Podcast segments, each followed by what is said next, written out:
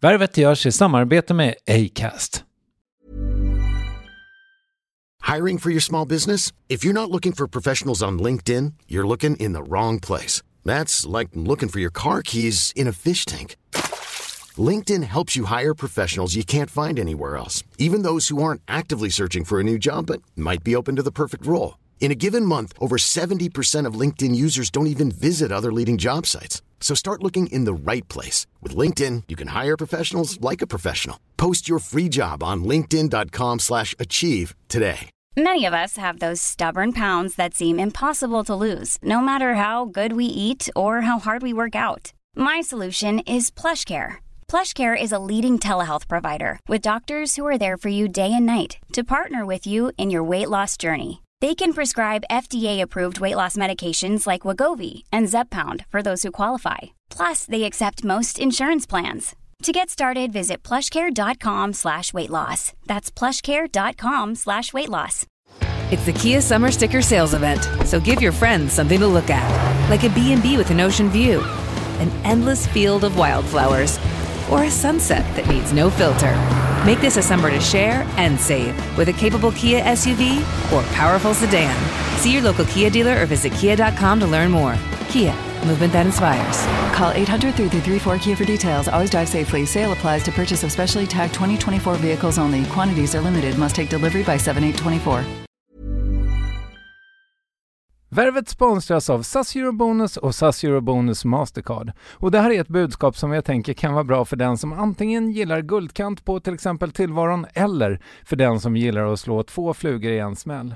Om jag tittar på vad jag gör av med under en dag så är det typ 85% mat. Kanske tar jag en kaffe ute och relativt ofta unnar jag mig en lunch men framförallt så handlar jag middagskäk och det blir nästan alltid ungefär 327 kronor. Och jag är förvisso med i alla mataffärers kundklubbar så jag får väl något slags luddig poäng på mina köp, men får jag poäng på allt, överallt? Jag får ju inte det och det är dumt, för visst, Eurobonus kan användas till resor, lounger och uppgraderingar, men otroligt mycket mer, som att bo på något av de 250 000 anslutna hotellen som finns att välja mellan. Perfekt om man vill ha en staycation med sin partner eller så. Få poäng på allt överallt och det börjar på SAS Eurobonus Mastercard.se. SAS Eurobonus Mastercard.se.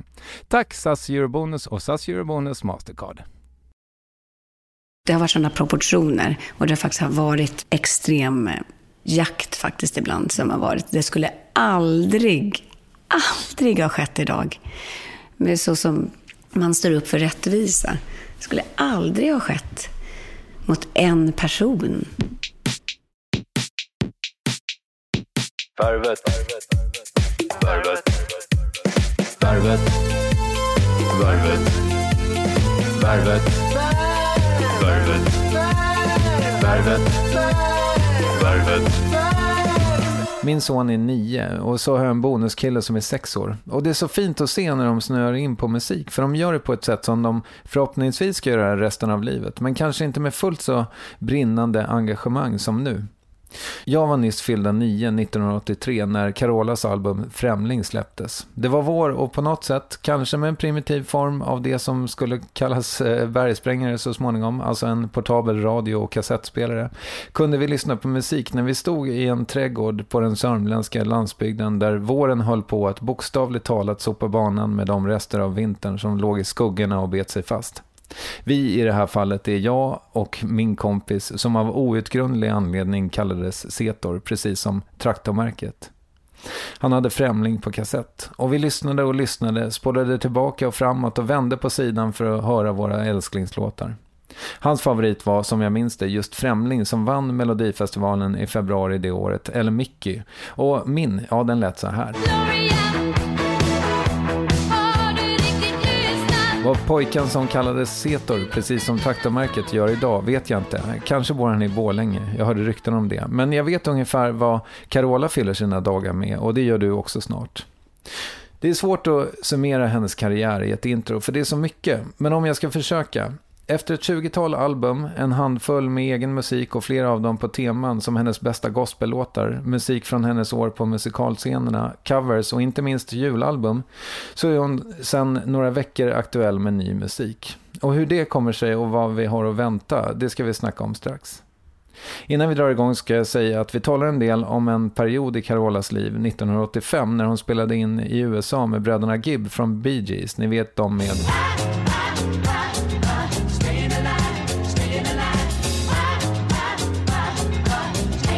De här inspelningarna var ingen dans på rosor för Carola. Hon var i princip utpressad att göra en skiva som hon inte mådde bra över och den heter för övrigt Runaway och kom ut 1986. Hur som helst, det här är Värvet avsnitt 298. Producent är Klara Wallin. Podden görs i samarbete med Acast och jag heter Kristoffer Triumf. Och ja, eh, vet ni, det finns fortfarande biljetter till jubileumsfesten Värvet 300. Gå in på värvet.se 300 och haffa din biljett. Nu en intervju där jag i princip nöp mig i armen från början till slut och där jag svär lite extra mycket tror jag av oklar anledning. Carola Häggkvist, varsågoda. Välkommen till ateljén, Carola. Tack så mycket. Jag antar att du väcker den här reaktionen väldigt ofta, men för mig är det ju jättestort att du är här. Oj, tack. Ja, men jag har liksom minnen av... Jag tror du var liksom en av de tre första kassetter jag ägde. ja. Jag var en kassett. Ja. ja, det är jätteroligt. Ja, och så kunde vi alla låtarna, jag och, Nej. Min, jag och min kompis. Så, mm. Som också var kille eller tjej? Det var en kille, ja. Mm. ja då. Eh, du var jättestor på Fogdö utanför Strängnäs. Där jag wow. gick i skolan. Vad mysigt. Ja. Tack. Hur mår du?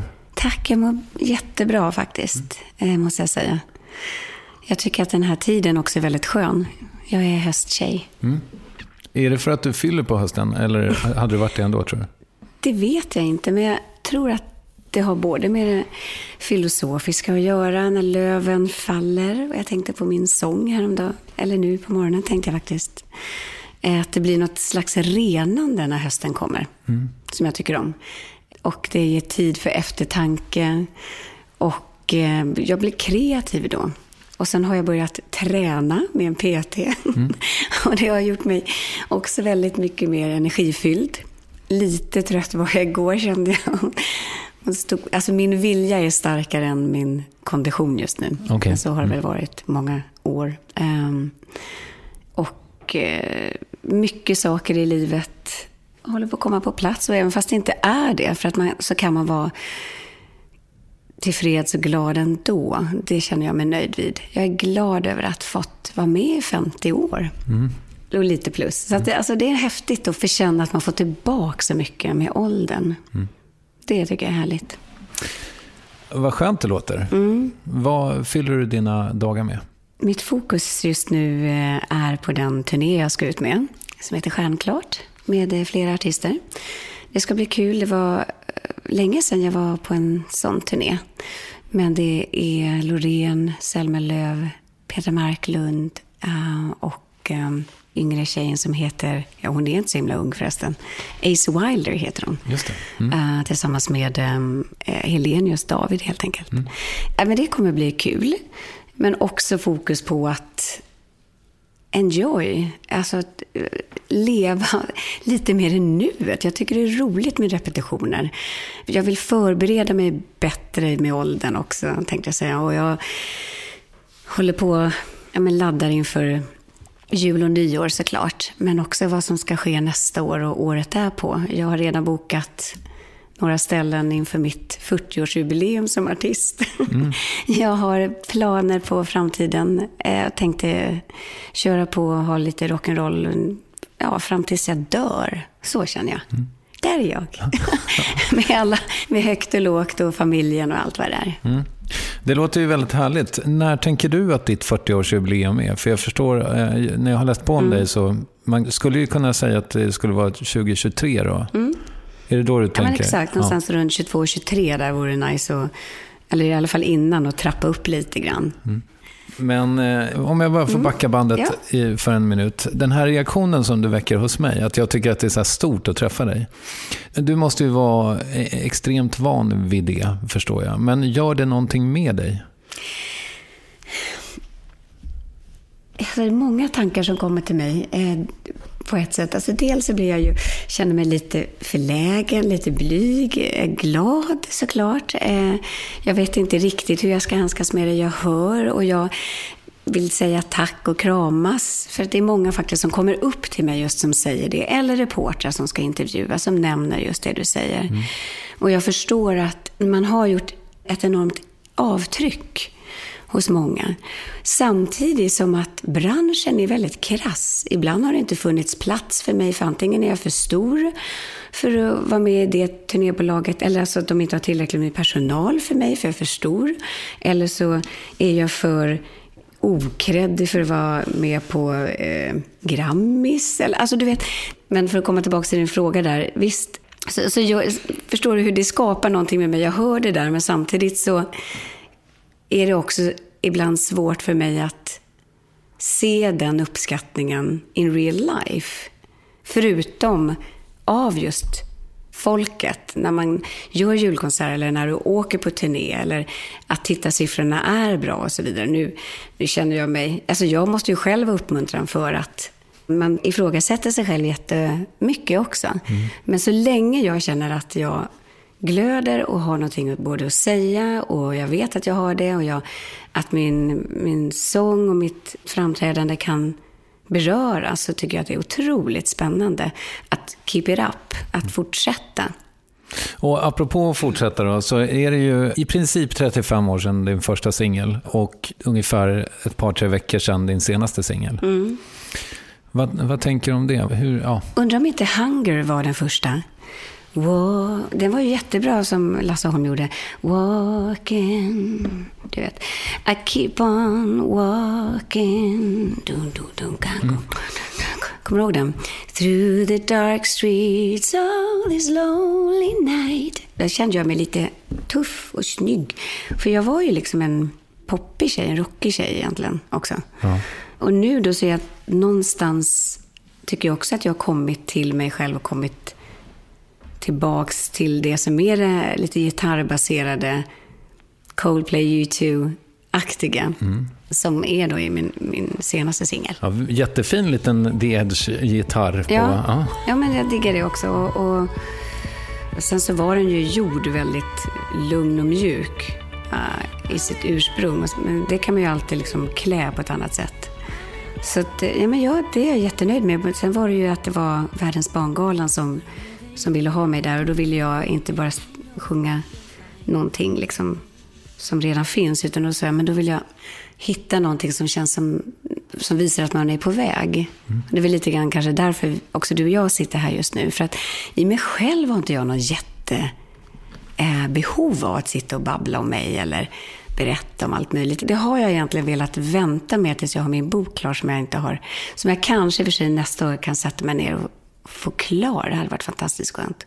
Vet du vad, du är jättevälkommen tillbaka då. När ja, men för då har vi lite mer konkret. Mm. Carola, den här biten, vad hände där? Du mm. skriver om det här och det här. Och då, liksom, då kan jag lite lättare tänka över mina ord. För att jag har också varit lite bakbunden i och med att man eh, har varit ganska utsatt medialt. Mm. Det måste jag ändå säga. Så har jag ju vägt varenda ord. Och jag känner i och för sig nu, nu är det så mycket information på nät och allting. Så nu, om jag säger jag menar, det jag säger blir inga löpsedlar direkt längre. Som du vet man i och för sig aldrig. Men du vet hur jag menar. Liksom, förut var det ju det. Det fanns ju bara två kanaler. Och sen kom trean och fyran. Och så, och så du vet, liksom, det är helt andra tider idag. Så mm. idag vågar man prata på lite mer. Ja, men det känns också som att så här, utifrån sett så känns det som att det finns ett före och efter mm. Så mycket bättre för dig. Att det känns som att du liksom öppnade ja, dig. Verkligen. Ja, men verkligen mina fans och min publik skrev ju att, och även efter faktiskt när jag började blogga, när jag skulle hämta min dotter från Sydafrika, så började jag blogga för att jag skulle äga ordet. Mm. Eh, så var det ju många som sa att det är ju så här vi har sett dig och det är så vi känner dig. Och vad underbart att andra får se det också. Och ja, det var väl skönt. Det var ju fantastiskt. Jag är fortfarande gråtmild av det där, måste jag säga. Gråtmild av kärleken och känslan som Ola Salo lyfte mig. Och liksom, han satte ribban för alla i samtalen utan att det blev bara smicker och sliskigt. För det är inte jag heller så mycket för. Utan det var liksom en, du vet, att när man får honor, när man får ära varandra. Mm. Det behöver vi se mer utav. Jag tycker det är underbart och jag fick uppleva det. Och jag, jag kände lite grann att det här behöver vi lära oss mer utav i kyrkan också. Det borde vara så. Så att jag satt där och liksom tänkte, wow, det här är bra att vi eh, får göra det mot varandra. Och att också kanske folk ser att det är ingen konkurrens, som också många kanske tror. En del kanske känner en slags konkurrens. Jag kan ibland, ja, nu när jag lärt känna både Charlotte, eh, men också Pernilla Wahlgren och eh, Lena Philipsson bättre på äldre dagar och Lisa Nilsson, vill man träffas på olika fester lite mer privat. Så har jag tänkt, shoot, det kan inte ha varit lätt för dem på något sätt att ha kommit, med all respekt, men liksom kommit eh, åren efter jag slog igenom. För då har de blivit, fått frågan troligtvis hela tiden. Vad är det för skillnad på dig då, Carola, eller vad tycker du? Ja, då, den ena ska vara tuffare än mig och den andra ska vara, ni vet, alla olika, vad allting ska vara som inte jag är, typ ungefär. Men hur vet de vad jag är då, eller vad? För jag har haft många, fler strängar på min lyra än vad, vad jag själv har vetat. Nej, men, sådär, så att man, eh, det är skönt att också nu ja, få visa för många att, att det finns utrymme för varandra. Det gör det. Alltså, jag vill uppmuntra att vi ska få bli det bästa med varandra och eh, tillsammans med varandra. Och enskilt också såklart, men det betyder inte att man knuffar den andra åt sidan. Nu sa du så här att du skulle gärna vilja att det, var mer liksom att man lyfter upp varandra också inom kyrkan. Jag tänker på din eh, tro som jag tycker, så här, som bara hör dig prata om den utifrån, den känns väldigt inkluderande och förlåtande och liksom tolerant. Har det funnits en utveckling i det? Eh, ja, det, jag, eller så har jag kommit tillbaks till det som jag känner att kärleken och min tro på Gud, sen jag var liten, inkluderade. Alltså att den överskridande kärleken. Men så är det klart att så har man velat vara duktig kristen, för du vet, jag kommer ju inte från en en typisk liksom, kyrklig uppväxt. Utan jag såg ju Ben Hur och blev drabbad utav denna man som Judah Ben Hur också fick träffa som han fick vatten utav, levande vatten och som han såg in i de här ögonen som, för, ja, du vet, alltså, som gjorde att jag visste att det här är någonting som säger mer än det vi ser. Här är någonting som händer i mitt hjärta också. Så, men då i alla fall så vet jag, du vet, man gick till kyrkan och man såg andra kristna som verkade superfromma och, och heliga och duktiga och jag ville bli likadan. Och så, så har man velat det är klart, allting beror på hur man tolkar ett ord. Och sen måste, alltså en rad eller ordet. Det gäller ju alla läror. Men, men det är där jag ville lyfta fram idag liksom också. Kärlek är så använt det ordet, men kärlek säger så väldigt mycket mer än bara känslor och romantik. Det är ju den starkaste kraften vi har och som är äkta, ärlig, sann. Alltså allt det som är supergott, tänkte jag säga. Och då liksom, det finns vissa, liksom, ja, men du bränner dig om du, du lägger handen på plattan. Det är inte bra, om man säger det till ett barn. Alltså, det finns ju vissa bitar som är viktigt att säga, så här händer det i livet. Du, du, om du gör det här och det här, så det kommer göra ont. Men jag är ändå med dig, liksom, eller jag, kärleken finns där ändå. Jag plåstrar om dig. Det är inte bra om du gör det, men Alltså alla de där bitarna, men då gäller det ju att kärleken också, att den blir synlig då inom kyrkan. Och där har nog många kanske blivit sårade och så vidare. Jag, jag har då haft min egen tro så stark. Den har varit så liksom eh, tålig. Att för att jag har lyssnat uppåt istället för lyssnat vertikalt, eller vad heter det? Ja, ja, Vågrätt liksom. Ja. Ja. jag tänker liksom, lodrätt och vågrätt blir korset. Där kommer liksom han in då. då. Eh, Jesus liksom. Så då är det ju häftigt liksom att gå tillbaka till källan. Såg du eh, första avsnittet nu av Nya Så mycket bättre? Jag instagrammade om det eftersom eh, Uno Svenningsson och jag sjöng häromdagen det. för Project Playground och gjorde alltså en superexklusiv liten spelning där vi sjöng för första gången där och då när han kom fram till micken. det var helt underbart. Så jag såg det inte för jag var på, hos min väninna som eh, firade 49. Och, men eh, jag frågade en, en annan tjej hur det var. Hur, ja, hur var det? Ja, det var förlängt också. Och sen hans musikskatt. Mm. Ja, men det jag skulle komma till var just det här med att eh, Thomas Andersson, vi och Uno Svenningsson kommer ju båda från en liksom, frikyrklig bakgrund på ett sätt som du inte gör, eftersom du precis. mer har valt din tro. Yes. Men då pratade de om det här med syndbegreppet, att det var så närvarande i deras uppväxt. Och, ja, men Uno tog som exempel att det var syndigt att spela kort. Så. Och du kommer ju inte från det, utan du har ju på ett sätt kunnat då Kanske, eller jag vet inte om du själv har definierat din tro. Eller så här. Men, men just jag, jag tänker på tanken kring synd. Så. Ja, just det. Hur, hur har det jag varit? förstår. Ja, det är ju precis. Alltså när jag, här spelades det kort, va? Och det dansades på bord. och, jag, och det liksom var inga, jag såg inget syndigt i det. Jag, liksom det var, alltså frågan är om man går och dansar bara för att vika ut sig, för att dra hem någon och liksom bara bekräfta sig själv. Alltså det är ju det. Det, det är ett frosseri i någonting. När någonting får tag i, när man har ett beroende, ett spelberoende. Det är tragiskt. Alltså det är där, den, vad ska jag säga, syndakatalogen. Alltså det vill ju, Gud vill ju liksom hjälpa oss från att inte hamna i det. Det är ju inte för att stjälpa oss eller det är inte för att lägga någonting på oss. Och jag och mamma, pappa och syrran då, vi spela kort när vi seglade eller vi spelar Fia med. Alltså, jag har hört om de här bitarna från kyrkan, men jag kom till kyrkan på 80-talet och då kom jag till tro genom Svenska kyrkan, som jag tycker ändå har en väldigt stabil liturgi med den lutherska tron, som i och för sig kom med, med mycket utav det här, men samtidigt han kom också med rättfärdiggörelsen genom tron på Jesus. Att vi själva kan ha en, en relation med honom. Och eh, sen så då så kom jag även i kontakt med de karismatiskt kristna eh, som trodde på under och som eh, också inkluderade den tredje personen i gudomen som är en helig ande. Så många i Sverige idag är väldigt öppna för det andliga medan jag då tror att Jesus är Gud och att han sände den helige ande när han steg upp till himlen. Eh, Så att han ska visa oss hela sanningen och han kommer med liv eh, och inte med dom. Eh, Alltså dom är ju det när vårt samvete också dömer oss. Och också det så när vi vet att vi har gjort fel. Men det är, så någonstans där är väl också lite grann, vill vi som människor idag ha ett rätt och fel? Jag tycker i och för sig att det är väldigt viktigt att vi någonstans vet det.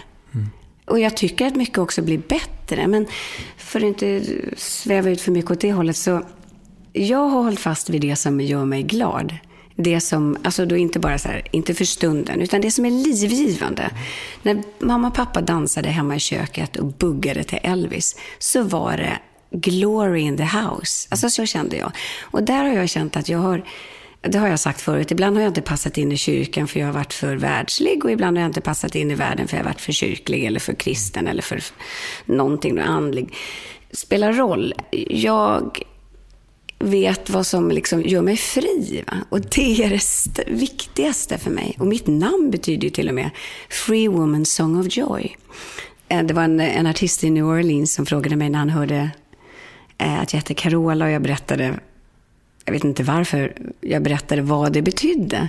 Jaha, så frågade han ju då, när han hörde Free Womans Song of Joy, so how free are you? Vilket jag då tog som en förolämpning. Alltså man bara tänkte, ursäkta, jag vet att jag har en snygg gul kjol på mig som kanske var lite ovanför knäna, men liksom, så sa jag bara det, I'm I'm free enough to do God's will in my life. Mm.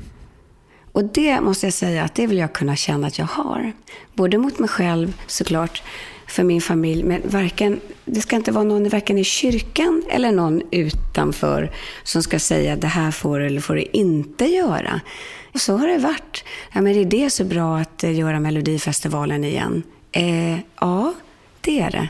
För att det är det jag är kallad till, att sjunga och att sprida glädje och att Alltså verkligen. Och medans då man kanske varit eh, olika skivbolag på 80-talet, ja men måste du ha någonting som man kan tolka till Gud? Ja, självklart. Jag menar, he- hela livet handlar ju om kärlek och Gud och människor och tro och vart vi är på väg och liv och död och allting. Som, jag måste ha någonting som, där jag går igång. Men hur många gånger har du fått höra det där? Fan Carol, du måste tona ner den där gudgrejen.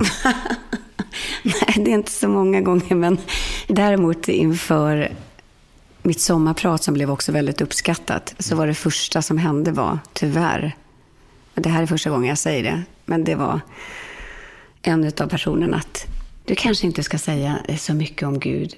Och det är inte min första tanke att jag ska hålla på och göra det, utan det är ju någonting som kommer ur en, eller som också du i det här fallet frågar om.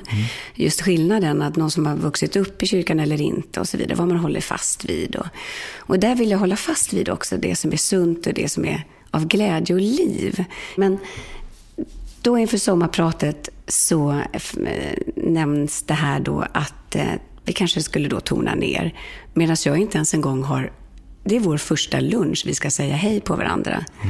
Och eh, jag ignorerar det, eller jag helt enkelt vill vara smart att jag låter det där gå förbi just det han sa. Eh, och så sitter vi på lunchen och så pratar vi pratar om eh, Botkyrka, pratar om min barndom, pratar om influenser av musik, gospeln, när jag då kom till tro och liksom Andrew Crouch, Edwin Hawkins och Happy Day. Och jag berättar om Ben Hur och hans, jag ser hur det lyser ur hans ögon när jag berättar och han säger det är ju fantastiskt, det här måste du berätta om. Vad knäppt. verkligen. Snacka om fördomar. Snacka om helt. Alltså vi behöver ruska om i detta land. Vi behöver vara stolta över det arv vi har. Alltså, come on, titta på liksom vad vi har och vad Jesus är. Vad han säger. Vi borde vara proud. Liksom. Men sen är det klart att vi som förvaltare inte alltid har varit bra. Men då måste vi igen förlåta. Bara för folk gör fel kan vi inte kasta ut barnet med badvattnet. Liksom. Tänker du att du har en uppgift i att missionera? Alltså, det har inte varit mitt första fokus, utan det kom ju bara av sig självt när jag ville tacka på Melodifestivalen. Carola, kan du beskriva hur det känns? Ja, Jag tackar Gud. Får jag fråga dig en mycket personlig fråga? Du behöver inte svara om du inte vill. Men jag såg innan du gick in på scenen så stod du och läste i en bok. Vad var det för bok? Heliga skriften, Bibeln. För att du tackar ju någon när man vunnit, eller man är rörd. Och man... Så därför blev det väldigt äkta och ärligt. Och det är bland det starkaste och bästa som har hänt. Mitt genombrott med Främling när jag var 16 år. Jag tror att jag var redo då. Men sen ska jag, jag sjunga. Och inte bara sjunga vad som helst som en del trodde. Bara sjung så blir du glad. Ungefär. Nej, jag har massa saker som ligger och trycker på. Som man också kan sjunga om. Jag måste bara, en passus. Apropå det här med ditt genombrott. Så gjorde jag en gång en eh, pilot för ett tv-program med Dogge Doggelito som gäst. Och då frågade jag honom i slutet av programmet, var blev Douglas Leon Dogge, så att säga? Och då så tog han mig till en parkbänk i Alby. Och sen så sa han att, ja men här. Jaha, okej, varför det? Jag satt här 1983 när Carola vann slagen. Och sen så tittade vi ner på dalen och så här, hon kommer därifrån. Om hon kan göra det här, då kan jag också göra det. Och sen så berättade han att det var en kompis till honom som hade hämtat en påse bullar. Jag ska dra iväg med den här till Carola nu och lämna den vid hennes dörr. Ska du med? Nej, jag vågar inte, så Dogge. Så gick han hem. Men, ja, så var det. Underbart. Jag blir jätterörd. Jag blir styrkt och glad eh, över att höra det. Fick du några bullar när du kom hem? Vet du, det är många som kom till dörren där. Många som stod och tittade genom köksfönstret. Många som knackade på. Det var, var väldigt kärt. Eh, men det var ju också såklart blev lite ohållbart till slut. Då. Rabatten förstördes. Så, ja, men du vet, det var, 80-talet var lite crazy kan man säga. Så, men att samtidigt så um, jag brukar faktiskt åka förbi där ibland. Titta, här började det och här, här, här växte jag upp. Och det var en härlig gata där vi hade gemenskap. Det var inte genom några murar och så, utan det var just det här sköna, man kan springa över till varandra. Och det har jag velat ge mina barn. Mm. Också därför har jag valt att bo så att man kan, barnen kan springa över till grannarna, vi kan hänga med varandra. Förtroende, tillit behövs. Men så länge jag känner att jag trivs med de här människorna, då, då bjuder jag på om, om några nyfunna grannar tycker att det är lite spännande. It's alright. Mm. Det skulle jag också tycka. Mm. det har jag också tyckt. Första gången jag träffade Björn Borg så gjorde man just den där grejen att man tänkte varför, åh, det där kunde missuppfattas. Varför sa jag så där? Mm. Han tänkte ju inte på det. Så det är många som kommer så efteråt till mig och kan säga, om de träffar mig igen, du, jag kommer ihåg förra gången jag träffade dig, då var jag ju, och så sa det har ju inte jag ens, det tänker man inte Nej. på. Du, jag tänker lite på det här med law of attraction. Känner du till begreppet? Det kallas tydligen attraktionslagen på svenska, förstod jag igår. Mm. Om man verkligen vill något och fokuserar på det så kommer det att hända. Tror du på det? Åh, nej men eh, jag kan tänka mig att det finns utrymme för det. Att det vi säger, det vi talar, att det också blir till. Att vi har fått makten, makten eller kraften någonstans, vilket vi då också behöver vårda. Men jag tror inte enbart på den. Jag tror inte vi som människor, jag tror inte vi är Gud. Jag tror att vi har en del av gudomlighet. För vi är skapade efter Guds avbild, så tror jag. Liksom. Men det är spännande, för man kan komma in i sådana olika perioder, vid ett flows, då är man bara så här, men hjälp, jag kommer ihåg en gång när jag sa att det här var trevligt att träffa en man med barn faktiskt. Och helt plötsligt så ringer någon så här, du jag har en dejt på gång till dig. En farsa som eh, jättegärna vill träffa dig. Jag tänkte, men hjälp, jag sa ju det här precis till min väninna, du vet. Och, alltså så någonstans, men samtidigt får man tänka då vad man säger för att han var inte toppen för mig. Mm. Så det var in, ingen för mig. ja, men jag, jag, det jag vill komma fram till lite grann, dels så tycker jag att det där är ganska spännande och jag tänker också att det är rimligt att om man sätter sitt fokus på någonting, mm. då är det ju otroligt mycket större risk eller möjlighet eller chans att man faktiskt uppnår det. Men om, om jag tänker mig att jag ska vinna en miljon på Triss, mm. det är ju svårt eftersom jag inte köper Trisslotter. Så Dels att, det. Ja. Men sen så också är det lite så här, då, liksom motiven bakom det. Det blir mm. mer det. Så här. Och hur, det, eftersom vi inte börjar leka liksom, Destiny eller ödet. Mm. Liksom. För men någonstans vill man ju känna att man är ledd. Eller att man, men samtidigt som att vi har fått ett ansvar att välja, vilket är fantastiskt. Vi är inga robotar, liksom, även fast man är troende. Jag menar tvärtom. Liksom. Här vårda och ta ansvar. Men, men, du, men du, ja. du, har väl ändå varit väldigt mycket chef över ditt eget liv och, och liksom varit din riktning? Ja, både ja och nej. För att alltså, där är väl så här att jag har eh, liksom nästan än idag, så här, vart är det egentligen nu då som jag vill? För att efter jag var 16 så har jag faktiskt haft så otroligt mycket förfrågningar. Mm. Så att jag har aldrig stått still. Jag skulle kunna varit med eh, Alltså, det låter skrytigt, det var inte meningen, men man skulle kunna varit med i både det ena och det andra programmet. Mm. Av olika, massa olika fantastiska förfrågningar. Men du har fått många sådana här Wahlgrens värld-förfrågningar Ja, inte bara det, utan allt från alltså, alla möjliga ja. eh, hosts, stora bra grejer. Men så har det, jag kan inte vara med på allt och jag har liksom valt bort det av olika anledningar. Men så för mig har det nog mer varit, just när du pratar om den eh, biten om attraktionslagen, att jag har velat lyssna inåt och följa min inre röst eller följa honom. Vad, vad har du på G för mig liksom här? Och samtidigt så har jag en bra... jag har den dialogen att ibland så här att jag...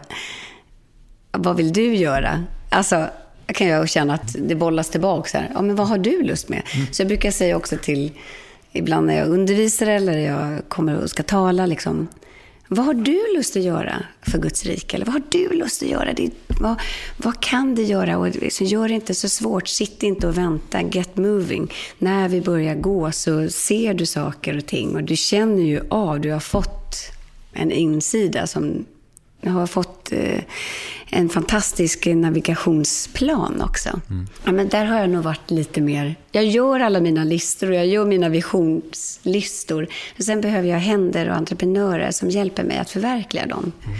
Och under tiden jag håller på så ser jag att en del faller på plats, en del gör det inte. Mm. Såklart. Hur som helst, jag såg Hagge intervjua dig 1985. Det- Öppet arkiv har massa klipp eh, Ja. på Här dig är genom ditt åren. liv, eller? Nej, gäst hos Hagge var det. Gäst hos Hagge. Jaha. Och eh, då kändes det som att du attraktionstänkte nämligen att du skulle Mm. göra film.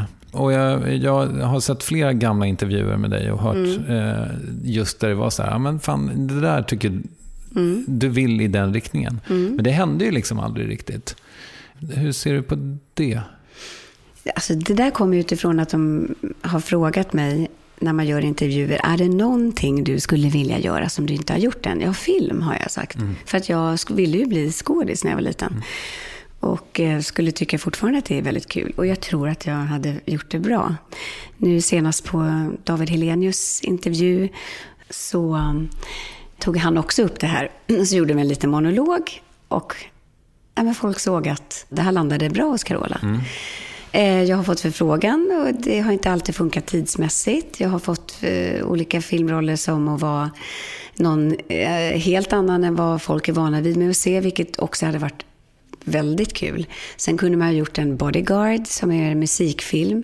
Men jag tror landet i sig har nog varit lite för smalt i Sverige. Att jag inte heller fått plats.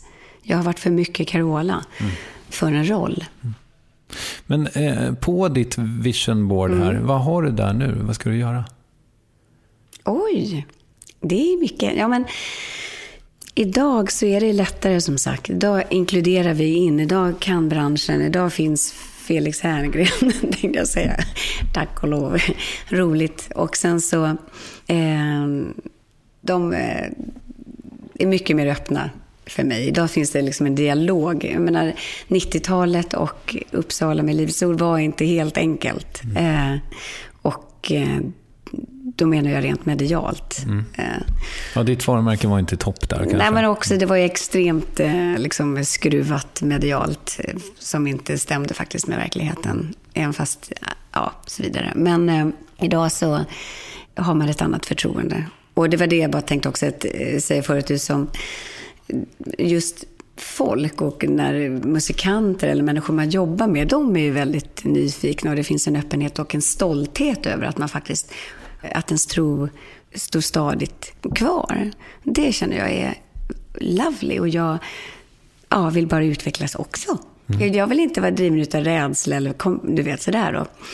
Men eh, i det här fallet så, jag vet inte, jo jag vet, jag har jättemånga men jag känns lite speciellt att sitta här och räkna upp Det det. är för- Det är inte så man ja. gör liksom, Nej, vet. Man sitter det ju med, okej. med sitt gäng och liksom går igenom vad kan vara ett bra upplägg. Eh, Men jag har varit sådär att jag kan hålla på liksom och du vet, staga upp olika grejer, men samtidigt så tiderna förändras. Det viktiga är, händer det någonting, en tsunami, är du där? Är du på plats? Är du tillgänglig? Jag vill inte vara så chokad i mitt schema att inte jag kan ha tid för andra.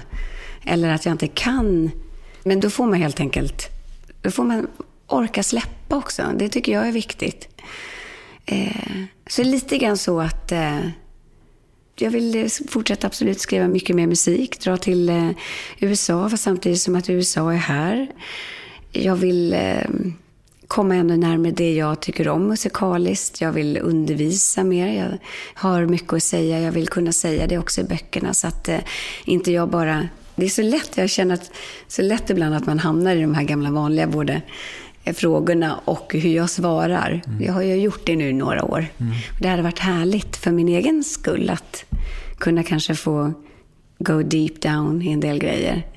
Men eh, samtidigt så är inte inget självändamål för mig. Men jag förstår att man har fått betyda mycket för många. Och under några generationer här och tillsammans med nya barn också. Och så länge jag är någorlunda sane så liksom vill man ju utvecklas. Och då kan jag se det som en eh, uppgift också då, att eh, fortsätta. Eh, eller det, det, det kommer jag. Jag kommer hänga på lite här och där. Vad är du mest nyfiken på att höra? Nej, men- film skulle vara jättekul. Ja, och det, men liksom, hur, hur mycket herre över ditt eget öde kan du vara där då? Alltså, det, har du egna idéer för film? Mm. Ja, det kan ju komma olika idéer. Det har kommit några olika idéer som kan vara himla schysst. Och så, så, jag är nog bra så när jag får ett förslag och sen så omförvandlar jag det lite grann så här. Och Och där finns det två, ja, det finns, det finns några bra förslag. Och, ehm, Med Det- Fel- Felix Herngren. eh, Kanske. Han är ju liksom top of the line på många sätt och vi har varit i kontakt. De har frågat mig om andra grejer, då kunde inte jag i somras och så vidare. Men vad, vad var det mer? Varför, jag tror det var, var det Tzatziki jag faktiskt testspelade som yogalärare. Jag kan inte så mycket om yoga alls. Stel som en fura och borde väl kanske stretcha mer. Men, och eh, gjorde den här testen. De blev jättepositivt överraskade, också för att jag var lyhörd, lyssnade och de, ja, de hade lite förutfattade meningar. Men jag gick in för det där med 180 och tyckte hon som barnet som spelade mot mig var otroligt bra. Så att jag levde mig verkligen in i det där.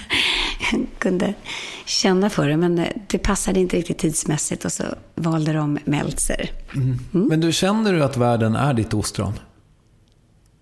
Att världen är mitt ostron. Ja, alltså det är väl, jag vet inte om jag gjorde en... Ja, jag förstår. Ja, men känner du att du kan göra vad fan du vill? Nästan. Eh, jag skulle velat ha gjort mer.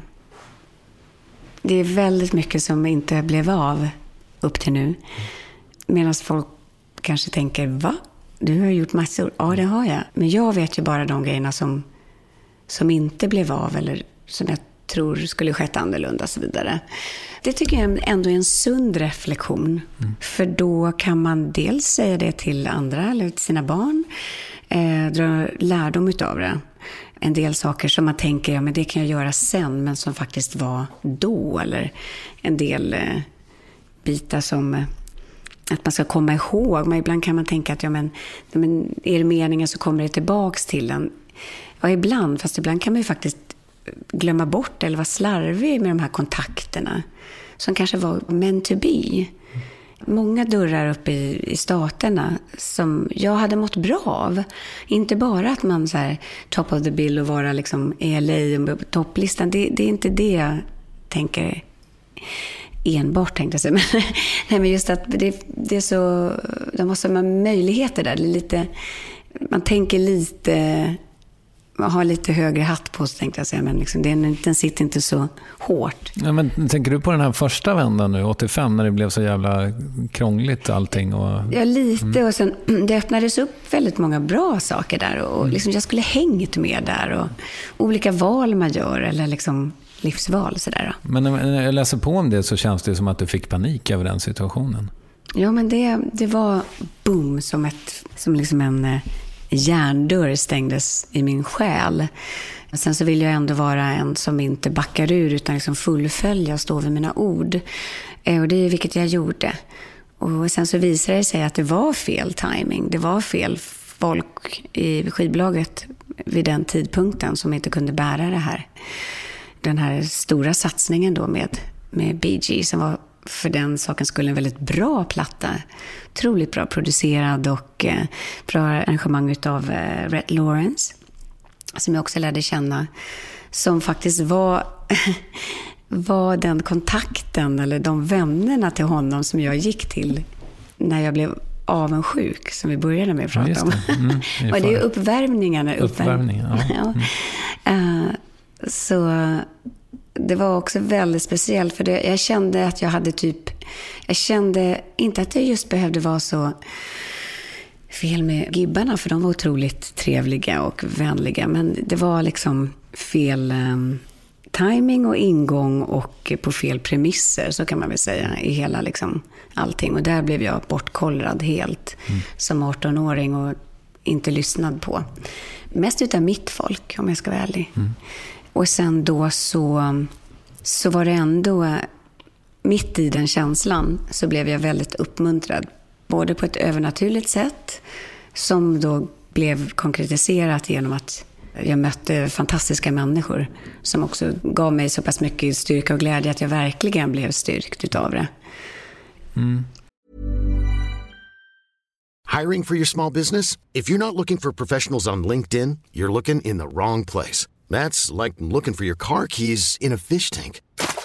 LinkedIn helps you hire professionals you can't find anywhere else, even those who aren't actively searching for a new job but might be open to the perfect role. In a given month, over 70% of LinkedIn users don't even visit other leading job sites. So start looking in the right place. With LinkedIn, you can hire professionals like a professional. Post your free job on linkedin.com slash achieve today. Many of us have those stubborn pounds that seem impossible to lose, no matter how good we eat or how hard we work out. My solution is PlushCare. PlushCare is a leading telehealth provider with doctors who are there for you day and night to partner with you in your weight loss journey. They can prescribe FDA-approved weight loss medications like Wagovi and Zepbound for those who qualify. Plus, they accept most insurance plans.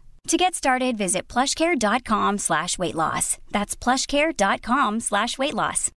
It's the Kia Summer Sticker Sales Event, so give your friends something to look at, like a B&B with an ocean view, an endless field of wildflowers, or a sunset that needs no filter. Make this a summer to share and save with a capable Kia SUV or powerful sedan. See your local Kia dealer or visit kia.com to learn more. Kia, movement that inspires. Call 800 334 Kia for details. Always drive safely. Sale applies to purchase of specially tagged 2024 vehicles only. Quantities are limited. Must take delivery by 7824. Yes, ny sponsor. Värvet presenteras i samarbete med Svea Bank. Och jag menar inte att ta ner stämningen, men dessvärre är ju lågkonjunkturen här, vilket innebär att de flesta branscher har det tufft och också väldigt många privatpersoner. Jag vet själv vad det är att ha en trasslig privatekonomi. Det var struligt i många år för mig och låg ofta post i hallen med trista logotyper i ena hörnet och jag hade också i flera års tid ett helt gäng betalningsanmärkningar. Och tyvärr är det nog många som har det svårt att få ihop till räkningarna just nu, som har hamnat i ekonomiskt trubbel. Och det är här Svea Bank kan kliva in med något som kallas skuldfinansiering. Där löser de skulder hos inkasso och till Kronofogden och till och med om Kronofogden vill sälja ditt boende har Svea Bank möjlighet att hjälpa till. I den här tjänsten får du en personlig handläggare som gör en grundlig genomgång av din ekonomiska situation, de tar kontakt med dina kreditgivare och när ett lån beviljats löser de dina skulder skulder åt dig och samla dem i ett enda lån med en avbetalningsplan som din ekonomi klarar av. För om du har hamnat i klister, du är inte ensam och kanske kan det här hjälpa dig. På svea.com skuldfinans kan du läsa mer. Tack Sveabank! Nej, men om du har massa saker som aldrig blev av, liksom, har du någon bitterhet? Nej då, alltså för att annars skulle jag inte suttit här och varit glad och varit passionerad över framtiden egentligen som jag känner. Mm. För att man har jättemycket kvar. Um, du måste någonstans sortera och se att ja, men här var det nog fel och här kunde jag gjort bättre och det här berodde nog på det. En del saker tror jag man bara får lämna och en del saker är väl bra att höra av sig till folk. Vad var det som hände här egentligen? Mm. Och hur kan du outa mig i böcker utan att vi har pratat. Vad är det för ryggrad? Eller du vet, olika saker. Det skulle jag vilja ta upp. Vem var det som outade dig i böcker? Det, jag ska inte säga någon namn. Det finns nog några fler. Det mm. finns nog några stycken. Ja. Mm. Men eh, där får man väl ha liksom en, en lite högre sikt och perspektiv också. Mm. Och naturligtvis är man människa, men också se att det ska inte hindra mig från att göra det jag bör göra. Mm. Du, mm. just nu när vi sitter här, då är det en väldigt, väldigt stark debatt i media kring det här metoo. Mm. Du slog igenom som tonåring och har varit i branschen i typ 40 år. Har du känt av liksom, ja, något slags eh, sätt eller känt eh, något slags eh, sexuella trakasserier? Eller män kanske då framförallt som har försökt utnyttja sin position? Mitt svar blir ett, ett ja eh, på den frågan. Och jag, och jag, har även talat om det i en annan radiointervju om, om en upplevelse jag hade som är klarast för mig. Men då var jag inte känd, utan då var jag faktiskt ett barn också. Men det var att jag blev utsatt, eller helt enkelt blev våldförd på utav en kvinna. Men då var jag på ett sportevent eh, med simhoppningen. Min syster hoppade simhopp. Och då var det en flicka och jag som var lika gamla då vi var 11 år och vi lekte där och då var det en kvinna utomlands som lockade oss till sitt rum. Och jag, vi båda, flickan och jag, hade kompisen, vi, vi var livrädda och blev, fick ta av oss kläderna och jag trodde att den här äldre kvinnan då skulle ja, alltså, skjuta oss. Eller, du vet, jag var riktigt rädd för att hon, hon var, också använde våld. Liksom. Och vi skulle tillfredsställa henne där. Så att, när det var där tror jag en halvtimme, så jag, vi var rädda, så tog jag min lilla kompis i armen och sprang iväg med henne ut genom dörren.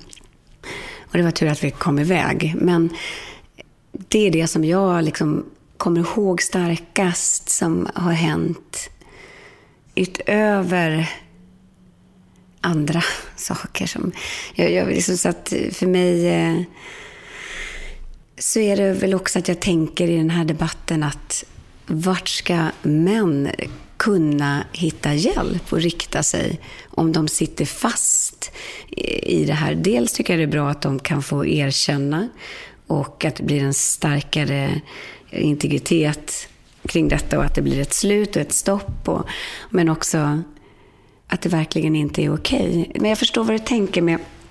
Jag var ju 16 år och eh, jag har ändå, tack och lov, blivit bevarad från de här hemskaste männen. Eller jag har inte blivit utsatt eh, där på det sättet. Men jag har... Jag berättade om en gång, det var någon som tog mig häcken eh, i Åre när jag var där som gäst bara. Och då, då får de sin snyting. Alltså jag vände mig om då. Mm. Och då, det var inte jag, det var inte jag. Men alltså det var Ja, någon var det i alla fall. Jag såg inte, men alltså, det tycker jag bara det. Alltså, man, man, det gör man inte. Nej, det är klart. Stopp min kropp, ja, lär jag mina barn. Mm. Och min dotter sa också någonting om att mitt privata, sånt så här. Och jag bara, oj, kan du säga så? Liksom att, men att jag tror att de lär sig om det mm. i skolan nu också. Det här är mitt privata, det är jättebra. Det vet man. Så det är verkligen dags också som, vux, eller som förälder att prata om de här bitarna. Mm. Men det, det är fantastiskt om du har liksom klarat dig i 40 år egentligen utan män som har försökt utnyttja sin ja, position försökt. gentemot dig. Ja, men kära någon. Alltså jag, det är ju massa gånger. Men det var en musikant från eh, USA då, när jag spelade in plattan med, med Bee Gees. Som eh, var medlem i ett annat band då. Som flörtade lite där och vi skulle liksom ta en... Eh, jag vet inte, han jag var väl lite blåögd på ett sätt, men han eh, drog in mig till slut i hans rum och så kastade ner mig på sängen och bara liksom, I'm gonna make love to you. Nix, det kommer du inte alls det, sa jag. och gick därifrån. Mm. Så, som tur var, hade han velat hade han ju kunnat hållit fast mig. Mm. Nej, men där, där, har jag nog känt att jag, varit, eh, jag har kunnat säga ifrån. Liksom. Jag har ändå kunnat vara ganska stark. Mm. Men jag vet, det var ju... Ja, det lät ju ändå som det var över gränsen. Ja, men alltså jag har varit med... Det, jag har väl kanske förträngt en del. Men det som, som jag sa, det som har kommit upp som var det värsta, det var den andra biten. Liksom. Men du, mm. jag tänker att en människa som nästan helt och hållet har växt upp i rampljuset måste ju präglas av det. Kanske banal fråga, men på vilket sätt har kändisskapet varit negativt för dig? Ja, men det är att man måste parera utifrån hur folk tänker om en för att de vet ju bara det som media har givit. Samtidigt som att när man är live på radio eller på scen eller i tv så kommer ju det fram i alla fall. Och eh, så får inte den bilden heller utav en själv hämma mig själv. Det kan ju vara det, det negativa. Så får man heller inte så försöka överbrygga det då. Jag vet att jag har tänkt ibland så här, oj, om en del tror att man är diva för att man är liksom framgångsrik eller att det går bra. Folk, man är ändå älskad liksom, i Sverige så, så, så ska man vara så ödmjuk att man, det spelar ingen roll om jag kryper fram så jag är ändå inte tillräckligt ödmjuk ungefär. Alltså, du vet. Och då känner jag, nej men det här går ju inte, jag måste ju resa på mig. Mm. Vad hjälper det om jag kryper? Jag, jag har inte gjort något fel. liksom, och har jag gjort fel någon gång så vill jag vara snabb på att be om ursäkt. Så att, eh, och samtidigt så har ju folk det på jobbet. Alltså rykten eller allt det här. Hur man då handskas med det. Mm.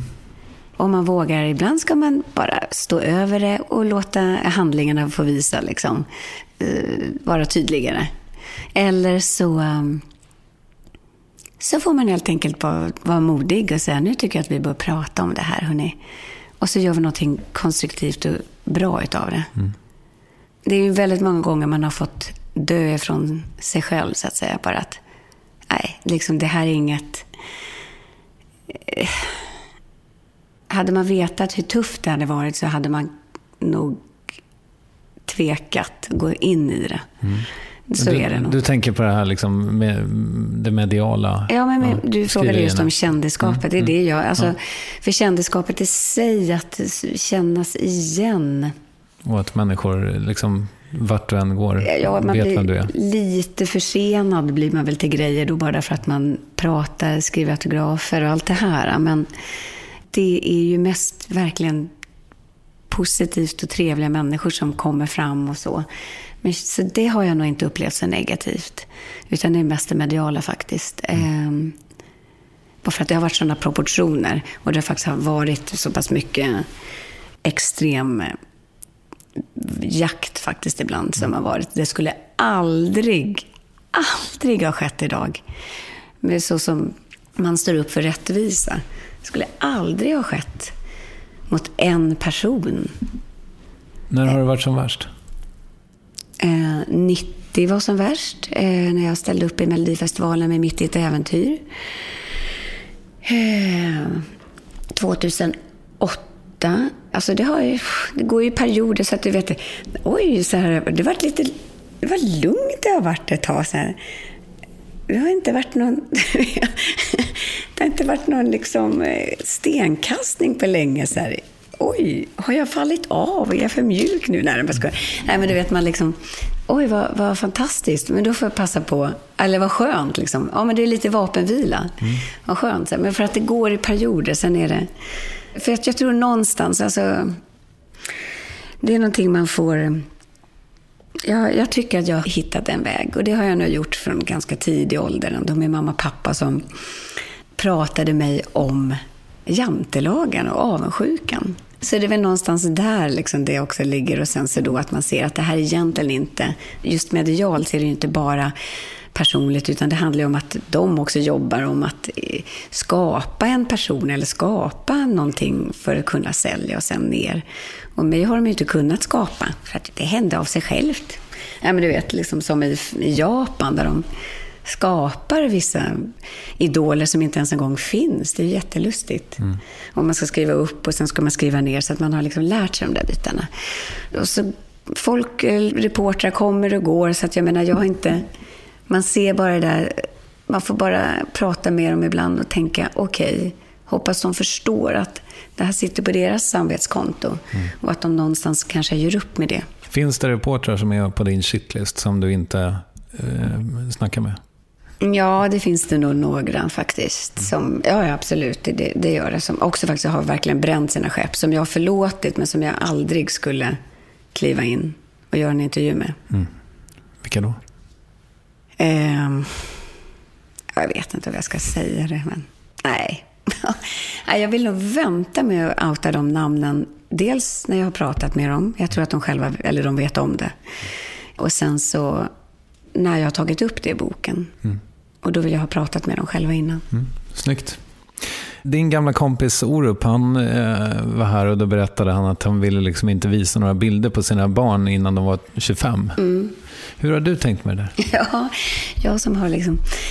Alltså dels som är tjej, älskar att ta foto och sen så då de här, och så barnen och så man, har man varit singel så himla länge. De är liksom ens allt och det är de även fast man inte är singel. Men man får verkligen se från, tycker jag, familj till familj och eh, från barn till barn framför allt. Vad mår de bra utav? Min son har inte velat vara med på så mycket offentligt. Också för att han har velat fokusera på fotbollen och inte liksom bara vara, bli Carolas son eller sådär. Eh, samtidigt som att han är glad och stolt eh, och sådär. Liksom har bra eh, gemenskap hemma, både runt musiken och sen så då sporten och allting. Kyrkan också för den delen. Men eh, Zoe, hon, she's an entertainer. Jag menar, hon är en, she's a girl. Hon är liksom hon vill ju ta bilder hon vill gå... Hon, hon älskar ju det där. Och du vet när hon fick förfrågan utav Helenius Hörna, utav deras eh, produktionsbolag där, att hon skulle få bli intervjuad så hoppade hon ju högt. Hurra! Det var ju det bästa som kunde hända henne. She wants to be a star, liksom, du vet sådär. Men samtidigt då... Och idag, du vet när- med YouTube och de lägger ut sig själva, de gör det här uh, Sing Star, det. heter det va? Ja, Ja, men de är liksom Musical.ly Sing också. Stars. Ja. Och, eh, ja, och Idol och allt vad det är. Liksom. Så tycker hon att det är jättekul. Och därför så har jag känt att jag också har varit lite mer frikostig med bilder på, på Zoe. Men framförallt när hon var liten och jag adopterade henne så ville jag vänta tills vi kom hem. Och, och liksom, jag, min första bild på henne var på en sko. När hon somnade med sin lilla sko i sängen. Det var vår första natt. Hon älskar skor, berättade hon för mig på barnhemmet. Så jag hade köpt med mig några skor. Så hon somnade med lackskorna på. Så himla gulligt. Och, och då la jag ut min första bild och, på henne där. Och, och så tog det en stund innan, innan liksom ansiktet allt. Det var bara för jag kände liksom, varför jaga inte mig, utan jag tar de här bilderna när det väl blir dags. För att annars skulle de stå på dörren. Jag byggde ett plank i Bromma, där vi bor, för att kunna ha liksom my privacy. Så att, eh, förlåt, jag pratar engelska med du. Vi pratar engelska med varandra mycket hemma, plus att vi har ju bott i, i Sydafrika ett tag. Och jag vill inte att hon ska tappa engelskan och sådär. Men jag förstår de som väljer att inte göra det. Du sa något i ditt sommarprat som jag skulle vilja att du utvecklar. Att jorden tillhör oss. Oh, vad, hur, vad är det som du tänker på när du hör det? Jag tror att du pratade om, om främlingsfientlighet egentligen och eh, liksom solidaritet med andra människor. Nu tog jag det lite ur sitt sammanhang, men om jag minns citatet rätt så var det att eh, jorden tillhör oss, dig och mig och vi hade turen att födas i Sverige, men all, alla hade inte det. Någonting i den stilen. Jag kommer inte heller ihåg var, vad den meningen hamnade i mitt sommarprat och vad jag refererade till. Jag tänkte på Love Antells Gatorna tillhör oss nu. Nej, men den tror jag inte jag spelade. Men, men jorden tillhör oss och att bara för att få lite perspektiv. Alltså, hej, det är vi som är här nu och förvaltar jorden och att vi sitter i samma båt någonstans. För samtidigt sitter ju väldigt många i, med olika förutsättningar. Ehm, Tror du på, öppna, alltså, skulle du vilja att vi öppnade gränserna mer? Eftersom alla inte är välvilliga och, och, och eftersom man tolkar eh, olika religioner också på olika sätt så är det ju svårt, så måste det finnas vissa krav, eller vad man ska säga, eller vissa gränser, alltså beskydd för sina gränsdragningar. Kommer ni hit så gäller de här reglerna i vårt land. Det, de här reglerna gäller i min familj. Jag säger till mina barns kompisar, nej men här inne svär vi inte. Det kanske folk tycker att jo, men de ska kunna få svära vad de vill, men nej, inte här inne. Här inne, ni kommer in på min mark. Det här är min, mitt hus. Här bor jag, jag har köpt det här. Och i, i den här familjen, och, men jag, jag kastar inte ut dem, jag bara skojar lite om att då kanske vi får tvätta munnen med tvål. Liksom. Vad ska vi tvätta munnen? Ja, det är grodor som hoppar ur. Liksom, vad säger vi? Vad vill vi hålla fast vid i Sverige? Vill vi hålla fast vid det som är gott? Ja, det vill vi. Självklart. Men vi måste ju våga öppna våra hjärtan till de som är i nöd. Och då måste vi tvärtom ha, tycker jag, inte stänga, utan vi måste sätta dit mer arbetskraft som kan avgöra vilka då som vi bör släppa in. Och här är kriteriet, här är, eller utan att det liksom blir såklart, det är ju en jättesvår uppgift, men det är ju där vi behöver mer arbetskraft och pengar, bara för att det kommer inte bli mindre med åren. Och jag tycker inte vi som Sverige ska ha det på vårt samvete som nation, att vi stänger dörrar till unga killar, afghanerna som jag också har lärt känna på flyktinglägret i Farsta, som jag sen var hos i, i, på Norra Bantorget. Alltså, man skickar tillbaks till olika fruktansvärda scenarier. Alltså det, det finns ju en anledning till varför de har flytt. Och jag tog ju emot pakistanier, afghanistanier på nätterna i Kos. Jag blir upprörd när jag, jag blir helt engagerad när jag tänker på det för att liksom här är det ju inte att Alltså, jag tycker, vad jag menar med att vi börjar ha mer personer är ju också för att se till att ingen som har varit med och stöttar IS kan komma in. Mm. Det tycker jag. Alltså vi måste ha koll på de här bitarna och också sätta ner. Vill ni komma till vårt land så här, vi står upp för det här. Alltså den biten, så tycker jag. Men att jorden, det är svårt att vara helt gränsfritt säkert. För att vi har olika kulturer. Du har, det är tufft alltså. Så jag är verkligen inte naiv och tror att allting är rosenrätt och vi bara ska vara snälla mot varandra. Det vore fantastiskt, men då skulle vi ju vara i himlen och så ser det inte riktigt ut. Vi behöver ju faktiskt vända om, som jag skrev i morse på Insta. Vi behöver ju varje dag vända mot kärlekens natur, mot Gud, mot det som är gott, mot det som gör våra hjärtan mjuka. Du, ehm, en fråga som eh, Hagge Geigert aldrig ställde till dig, men eh, hur skulle du rösta om det var val idag? Jag skulle sätta mig in mycket mer än vad jag gör just nu, eller är just nu. Ja, men om jag ställer, Ja. vilken fråga tycker du är viktigast då? Oj. Alltså, spontant så liksom det, det som kommer upp till mig är just de här ändå familjefrågorna. Alltså, för jag tror ändå det är därifrån närhet, trygghet skapas eller byggs. För om inte familjen eller det, om inte finns ett, ett parti som värnar om familjen, eller liksom hur nu olika familjer kan se ut, så kommer vi ju ha mycket mer kriminalitet. Vi kommer ha, mm, mm ja du vet, raseras liksom allting. Men, men det är inte så kanske himla poppis att se de som värnar om familjen, utan det är mer arbete och allting annat. Så därför så innan jag skulle kunna rösta så vill jag gräva lite djupare faktiskt också och se. För att jag är lite öppen. Jag har liksom röstat på eh, någorlunda ett och samma eh, många år. Men jag skulle nog kunna titta på lite andra varianter här. Men du är borgerlig i alla fall? Det återstår att uppleva. All right. Men jag måste bara tänka här nu igen här. Så att jag inte lägger orden i min mun. Om man, vad var Jesus egentligen? Eh, Jesus var- Politisk? Ja, jag tänker bara att han hade hjärtat väldigt långt till vänster. Tror du inte det? Ja, verkligen i den ideologin. Att det, det skulle kunna funka. Men det är det här som är så intressant. Jag tänker inte att han var leninist alltså. Nej, Så, jag förstår. nej. Utan eh, mer att han var väldigt, eh, vä- väldigt på de svaga sida. Mm, men verkligen. Om Jesus hade fått rösta idag så tror jag att han till exempel inte hade jobbat så jättemycket med skattelättnader för oss som har väldigt gott om pengar. Mm. Men det är också en sida att se på det. Så allting beror på liksom hur, var någonstans står du om berget för att se hur pass svårt det är att gå upp för. Alltså vilket perspektiv har du på det.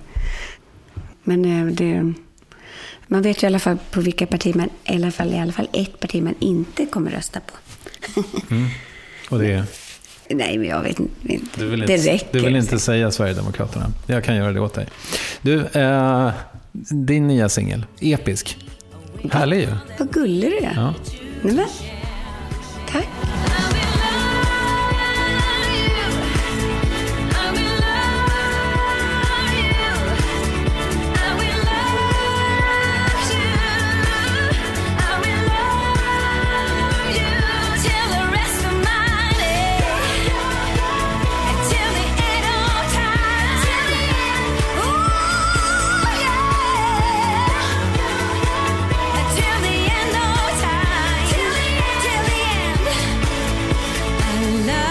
Det är ett lite nytt sound för dig.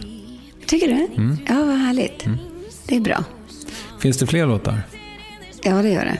Jättemånga på mobilen och eh, lite olika demos. Mm. Kommer det bli ett album? Det kommer det bli.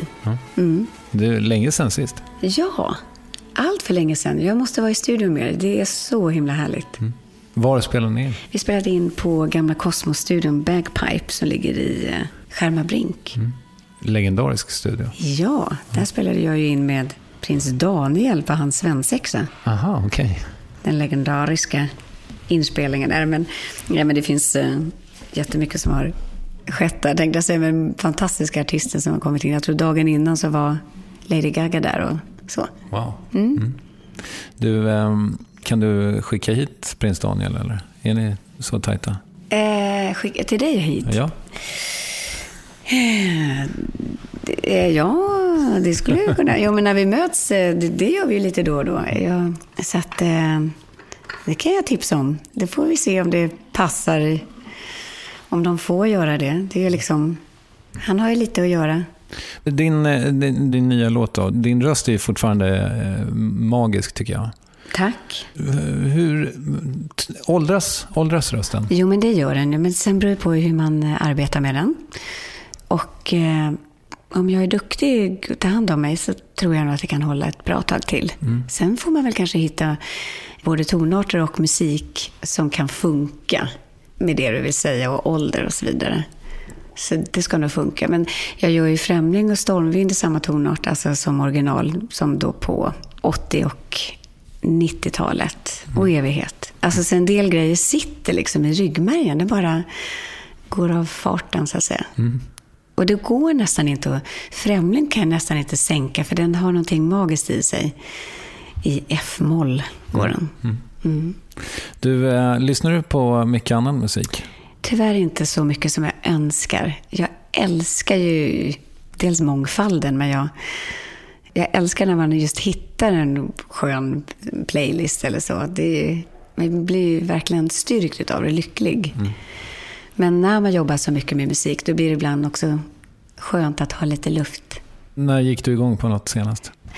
Jag- Jag har alltid gillat eh, Louis Armstrong. Så jag hittade en CD, för jag har fortfarande CD-spelaren hemma i köket. Den brukar jag sätta på ibland.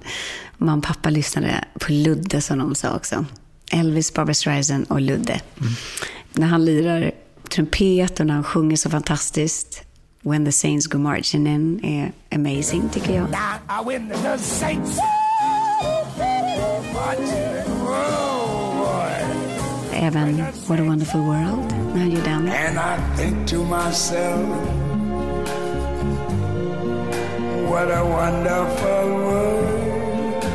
Då får jag så här hemkänsla-feeling. Men... Eh, Men ny, ny musik då, Carola? Ja, men precis. Det var ju det. Eh, nej, men det var ju det att eh, Bubblan, såklart, min gudson Juliander. Han är ju fantastisk. Han ska ut eh, som eh, förband till Sara Larsson på hennes eh, Europaturné. Cool. Han är fantastisk. Why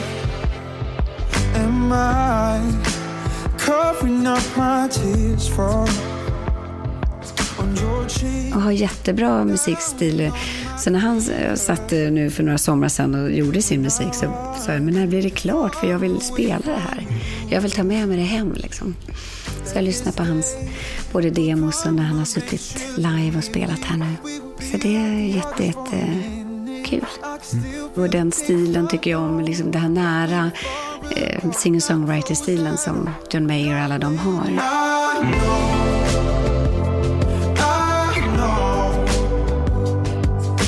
staring at the same moon, same moon. Andrew Aronzeller tog jag upp i min Insta häromdagen. Hon, han är, he's my inspiration vad det gäller liksom musik och vara så här, ligga i förkant, on the edge, få in både det starka profetiska som säger någonting för världen, någonting framöver. Det är liksom, mitt inre kickar igång när han spelar. Och han är ball och cool också. Han har um, Billy Joel som sin musikaliska förebild. Mm.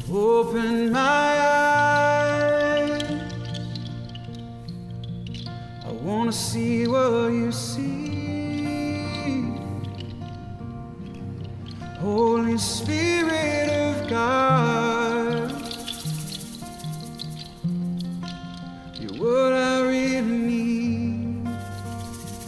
nu ska du ju ut på turné snart. Jag tänker så här, en sak som ofta sägs om dig är ju att du är så perfektionist och att du liksom lämnar väldigt lite åt slumpen. I ett sånt där sammanhang när det är så många inblandade, känner du att du liksom, kan, f- har du koll? Ja, just det, jag fattar. Eh, ja, jag har koll. Nej, men jag har ju väldigt lite koll ibland faktiskt. De som känner mig också.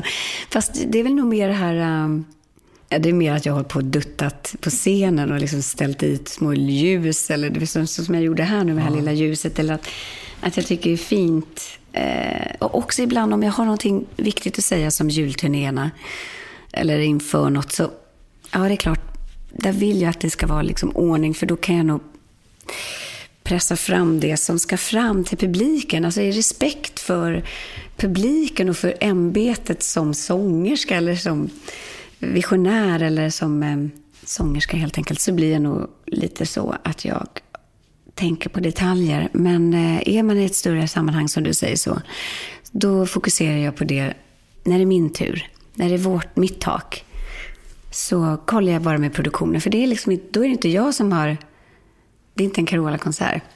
Det är inte jag som har köpt in mig, det är inte jag som, Det är dem. Och så då, då kollar jag hur långt jag kan gå med det här. Och det är jag inte ensam om så. Jag menar, att Loreen är nog ganska petig hon också, eller så. Vilket jag tycker är jättebra. Det visar ändå att man är seriös kring det man gör. Men eh, det får heller inte ta bort såklart liksom livet och flowet i det man ska göra i innehållet. Eh, jag tycker jag är bäst när man bara ska göra någonting spontant ibland, så där, för då, då händer det. Vi har varit inne på det. Ehm, och lite grann i ljuset av det här, du vet saker, tänker på saker som aldrig blev av, som hade varit härligt om det blev av och så vidare. Givet att du inte, alltså du ska hålla på med det här tills du dör, tänker vi va ändå? Mm, men jag tänkte det, om jag får ha hälsan i behåll. Ja. Och eh, vad, liksom, vad vill du göra med resten av tiden? Vad är den stora bilden? Oj, ja men, eh, ja, men jag ser ju att ut och sjunga, releasa massa musik som jag har på insidan. Som, jag får nästan knuffa mig själv lite grann bara för att eh, jag tänker, men det är så många andra som är så duktiga faktiskt idag, vilket de är och är amazing. Men jag, jag har ju någonstans ett ansvar mot de som har följt mig och också mogna och utvecklas med mig. Vilket är fantastiskt och var häftigt. Och att ta med dem på den här resan, som att inte bara säga tack och hej. Samtidigt så vill inte jag ta mig, eller att folk ska ta mig för givet. Liksom. För det kostar på att hålla på också. Så att det måste få vara värt det. Och då måste det lite grann vara det på mina premisser också. Men det har det blivit mer och mer liksom, de senaste åren. Och eh, det gäller liksom bara att göra det på ett ställe där det också funkar med familj och barn och allt det här. Men jag, jag har hittat ett schysst ställe eh, lite norr om Stockholm där jag kommer att hänga som känns jätte, jättespännande. Mm. Ja, ni, ni har köpt något Nej, nu pratar hus? inte jag om privathus, nu pratar Ah, jag okej. om liksom venue, ett, ett, Ah, eh, okej. ett artistställe där man kan ha konserter. Okej. Mm, det är supernice. Där jag kan förverkliga mina drömmar runt julen och ha får och grejer och, höbalar och körer och facklor och, och allt det där man kanske inte bara kan komma indragandes med liksom i, i Karlstad hur som helst. Och eh, vara produktiv i massa olika sätt rent musikaliskt. Förverkliga en del drömmar. Ja, jag vet inte hur, Nej, men jag är nyfiken Alltså på olika stilar, men också jag har... eh, Ja, alltså när man slänger ut de här grejerna så blir det så... Det är ju häftigt, men jag, ibland är det nästan bättre att det bara kommer när det kommer. Liksom. Men eh, det är alltifrån också tjejträffar, eller jag märker ju det när jag lägger upp på Insta om, om när jag sminkar mig. Folk tycker det är roligt. Det har alltid funnits ett intresse att, som kvinna att man vill göra sig fin. Och också vad innebär det att vara fin och att vara glad, att vara, ha det som sin styrka. Och vad gör en attraktiv liksom? Men att man kan faktiskt må bättre när man får till sitt yttre lite grann. Att det är härligt att få, få utvecklas i det, tycker jag vore roligt. Och sen så med musiken, äh, undervisa om framförande för andra tonåringar, ungdomar, äldre. Ha det för, både för barn. Då har man också, behöver man också ett ställe att vara på. Som jag tror att jag har hittat. Jag har olika temaproduktioner. Jag gjorde Jul i Betlehem. Jag har också lust att göra Carolas påsk i Jerusalem. Den är väldigt helig för mig. För att det är liksom där essensen är av, av tron. Så att man inte bara som Jesus Christ Superstar-musikalen visar ända fram till Jesus hänger på korset. Jag vill ju visa vad hände sen. Det är därför jag är kristen. För jag tror på uppståndelsen. Och det behöver folk få reda på. När jag var liten så var det ju bara kycklingarna man målade liksom. Påskäggen. Visste inte så mycket mer faktiskt. Det kände jag skulle vara viktigt att få ur mig. Och den har vi redan startat på. Redan eh, nu till 2018? Jag tror att det blir tufft att hinna få färdig den nu. Eh, Jag har ett eh, jätteintresse där en av kanalerna har tackat ja till ett häftigt program som troligtvis kommer spelas, eller som kommer spelas in i Sydafrika. Ja, okej. Cool. Yes. Hur mycket är du där? Eller ni? Ja, nej men det beror på skolgången till Zoe faktiskt. Eh, nu var vi där ett halvår, jag då, eh, med Zoe. Så då har jag liksom gett mig själv och henne den tiden. Så att vi kommer nog inte göra det. Det var extremt skönt att komma hem till Sverige faktiskt. För det är, man uppskattar alltså Sverige mycket mer när man har varit borta ett tag. För det är inte helt, vad ska jag säga, lika tryggt som hemma i Sverige där nere. Samtidigt som att jag vill uppmuntra folk att åka dit och uppleva fantastiska Sydafrika. Med både safarin och beacherna, vingårdar. Och det är fantastiskt på många sätt. Och människorna är underbara. Men det är naturligtvis enorma behov. Klassklyftorna är enorma. Ja, och eh, landet behöver stöd och liksom, en ny regering och så vidare. Men eh, jag hoppas och tror på det positiva för landet. Det gör jag för att det finns sådana möjligheter för dem ändå. Och jag tycker det är jättehärligt att kunna ge Zoe den här möjligheten att kunna connecta med sitt land också. Och även för Amadeus som har varit med och lärt känna många andra och, där nere. Och sen har jag varit där sedan 94 faktiskt och upplevde en väldigt eh, stark kallelse att åka ner dit. Jag känner för landet, jag känner för kontinenten. Det finns jättebehov och jag tror att en person kan göra mycket. Och om det så är bara en människa man kan hjälpa så är det värt det. Plus att jag får en fristad där nere lite. Underbart. Jag har skitkul också. Alltså jag menar då så här när folk... Jag kan få vara mig själv. Jag kan få vara lite busigare. Nej, men jag är ganska busig hemma också. Men, men det är liksom roligt. Ehm, Du får vara lite mer anonym. Ja, absolut. Det får jag verkligen vara. Det är många svenskar där nere, men de är, de är coola också. De har sitt liksom... Är det Kapstaden du hänger i? Ja. Cape Town. Men jag läste någonting på Instagram. Eh, Ska du överge Bromma eller? Ja, men det är lite läge att lyfta faktiskt. Okej. Snart, det är det. Eh, det känns bra. Okej. Jag är nog lite nomad. Man bor på något ställe, så lyfter man så här. Jag har med mig mina saker. Nej, men så här, men... Ja, men det är dags. Okej. Men du vill inte berätta vart du hamnar? Nej. Ja, jag måste tänka... In... Nej. Okej. Så eh, nu kan man få bo i Carolas gamla hus i Bromma snart? Ja, du kan få hyra det om du vill. Ja, okej. Ja. Spännande. Vill du rekommendera något? Ja, jag kan rekommendera massor. jag tänkte på mat nu helt plötsligt, men det är väl bara för att det är lunchdags. Ja. Jag rekommenderar en god restaurang i, i Bromma som heter Bistro Bromma. Eller ja, det, du vet, det finns en massa saker jag kan rekommendera. Ehm, att... ehm, Du har ett par böcker med dig. Ja, det var ju bra också. Det här tycker jag var så häftigt, men det var... Jag fick den här hemsänt till mig.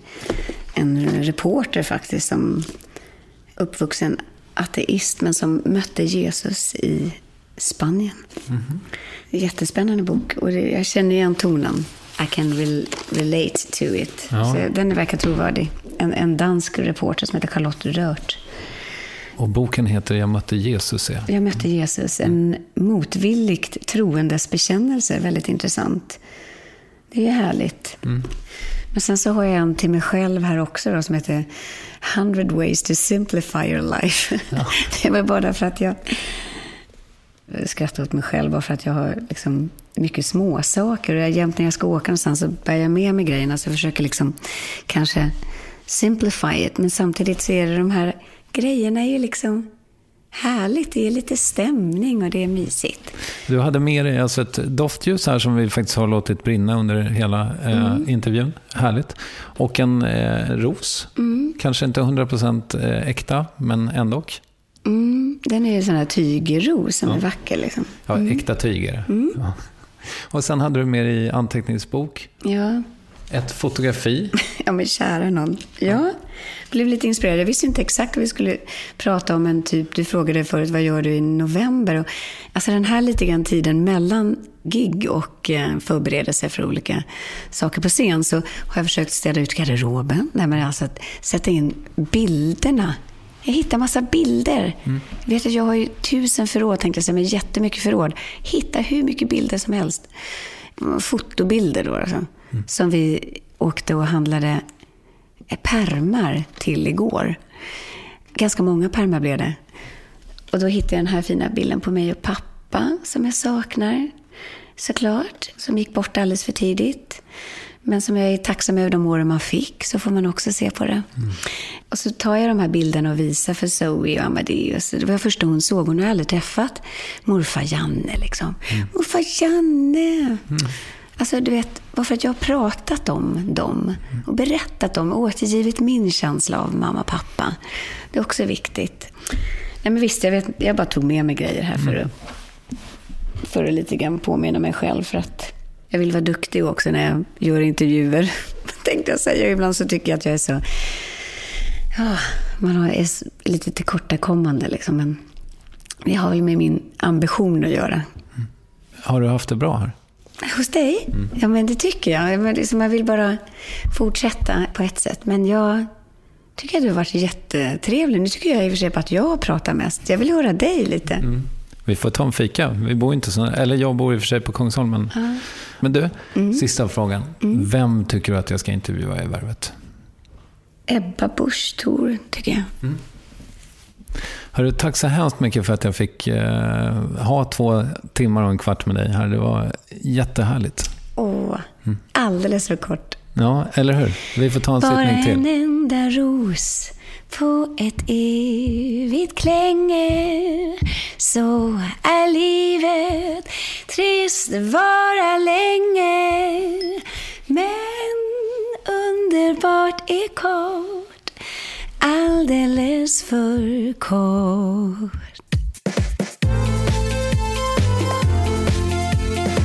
Carola. Otroligt glad att jag fick den här intervjun och hoppas innerligt att hon får det bra på Steninge slott.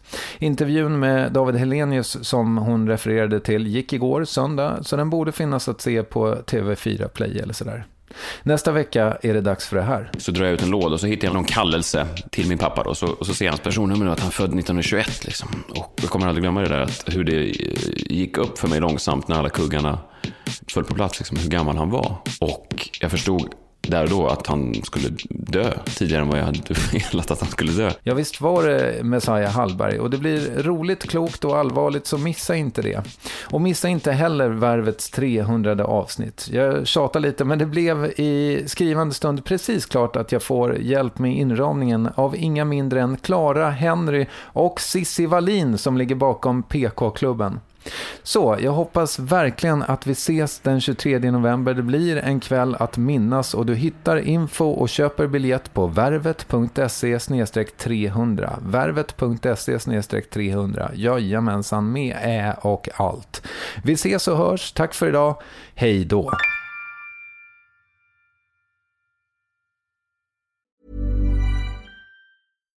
When you make decisions for your company, you look for the no brainers. And if you have a lot of mailing to do, stamps.com is the ultimate no brainer. It streamlines your processes to make your business more efficient, which makes you less busy.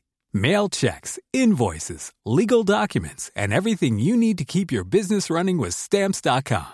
Seamlessly connect with every major marketplace and shopping cart. Schedule package pickups and see your cheapest and fastest shipping options from different carriers with rates up to 89% off USPS and UPS rates. And with the stamps.com mobile app, you can take care of mailing and shipping wherever you are. Make the same no-brainer decision as over 1 million other businesses with stamps.com. Sign up with code program for a 4-week trial plus free postage and a free digital scale. No long-term commitments or contracts. That's stamps.com. Code program.